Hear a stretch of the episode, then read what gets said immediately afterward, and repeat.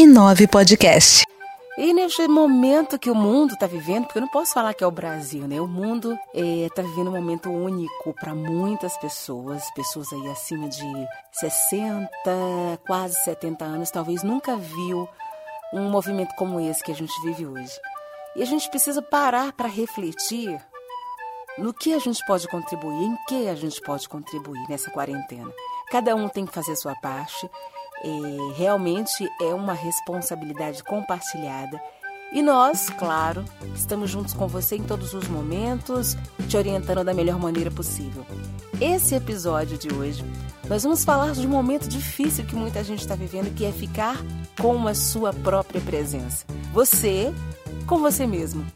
Mas quando a gente fala em reclusão social, a gente está falando é, fisicamente, né? Porque virtualmente, através da tecnologia, a gente tá, pode sim estar perto e deve é, de muitas pessoas que a gente gosta, pessoas trabalhando remotamente, tem pessoas comemorando aniversário através do WhatsApp. A gente sabe que isso realmente é uma coisa nova para muitas pessoas, mas que esse momento a gente precisa parar realmente para refletir. Então, o tema do nosso episódio de hoje é essa quarentena que você vai passar com você mesmo. Para muita gente é uma solidão, uma solidão que é aquela sensação de estar sozinho e normalmente ela é compreendida como sendo algo negativo porque pode gerar sentimentos eh, diversos, como de tristeza, alteração de bem-estar, alteração de humor, e aumentam as chances de muitas pessoas se encontrarem no estresse, depressão e ansiedade. Por isso que você precisa ampliar o seu, o seu campo de visão. Avalie nesse momento de isolamento físico, né, isolamento social físico, Estar sozinho também pode trazer muitos benefícios, como aumento da criatividade e também o foco em algumas coisas do seu dia a dia. Este afastamento social pode ser um tanto tímido para algumas pessoas que não estão acostumadas a isso. Mas as pessoas introspectivas, elas preferem ficar sozinhas porque elas conseguem, em alguns casos, relaxar a mente e ter uma melhor compreensão das suas emoções, também foco e criatividade. E o que é que eu quero? Em que ponto, Aline, você quer chegar? Eu quero te trazer alguns benefícios em você estar sozinho, em você estar com contato com poucas pessoas, ou às vezes você pode estar sozinho com a sua família, estar sozinho com você. E eu quero te mostrar um outro lado em estar sozinho, né? Para algumas pessoas, estar em família é estar sozinho. Mas eu quero te mostrar um outro lado. Existem alguns benefícios que você pode tirar deste momento de quarentena.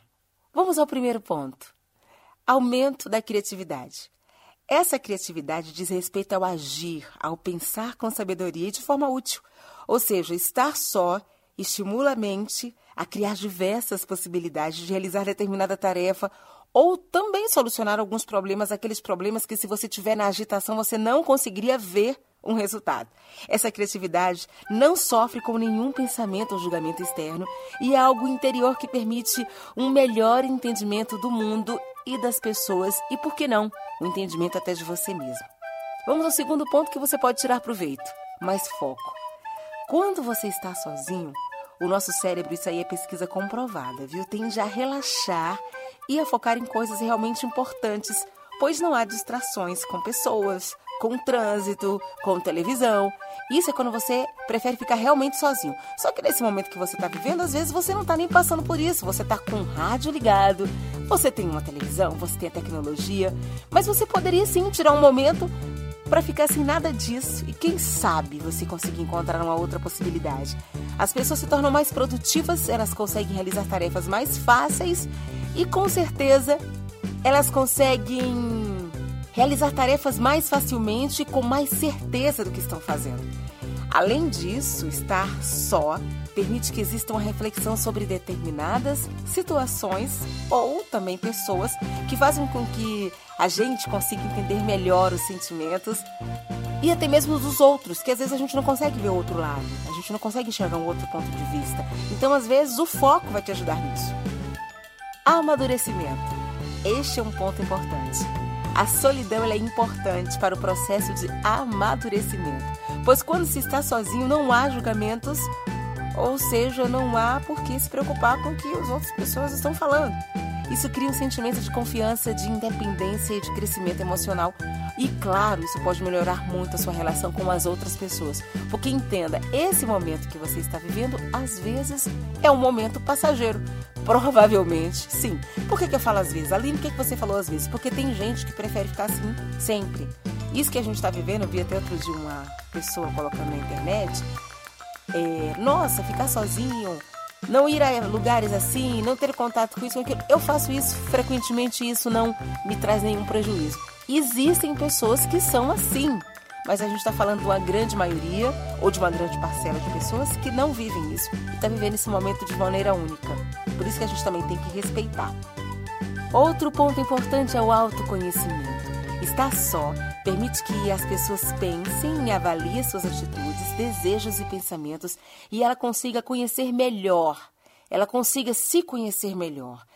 Consegue perceber o que lhe incomoda, consegue perceber o que ela não gosta e o porquê de determinado pensamento sobre alguma coisa e sobre o porquê de agir de determinada maneira.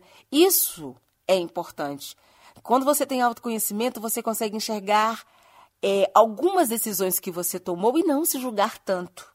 Né? Às vezes você, às vezes a gente, às vezes eu, a gente se julga muito.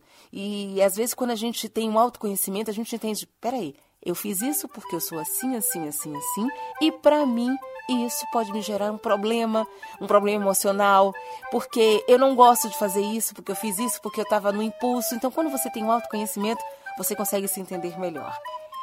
E também precisamos falar de um outro ponto que a gente encontra com essa quarentena, que é a liberdade. Como assim, liberdade? A liberdade significa tomar decisões e realizar atividades sem que haja a aprovação de outras pessoas. É fazer o que você quer quando você quer, sem se preocupar se as outras pessoas estão ou vão fazer, o que elas vão achar, o que elas vão se importar. Até mesmo eu vou mais além. É você usar aquela roupa sem se preocupar que todo mundo vai agradar a quem, não vai agradar a ninguém. É muita coisa que a gente pode fazer, então tira esse proveito, essa liberdade. E aproveita a solidão para cuidar de você. Muita gente julga esse momento de isolamento social como uma situação de completo desânimo, de completa nostalgia, de completa invalidez para fazer as coisas. E não, você pode sim tirar proveito disso. Tem tanta coisa que você pode organizar. Você pode organizar uma agenda, você pode organizar sua cabeça, você pode organizar sua casa, você pode organizar os seus amigos. Sim, você pode organizar os seus amigos. Procurar amigos através da internet, procurar familiares que você sente saudade que aquele tempo, aquela correria.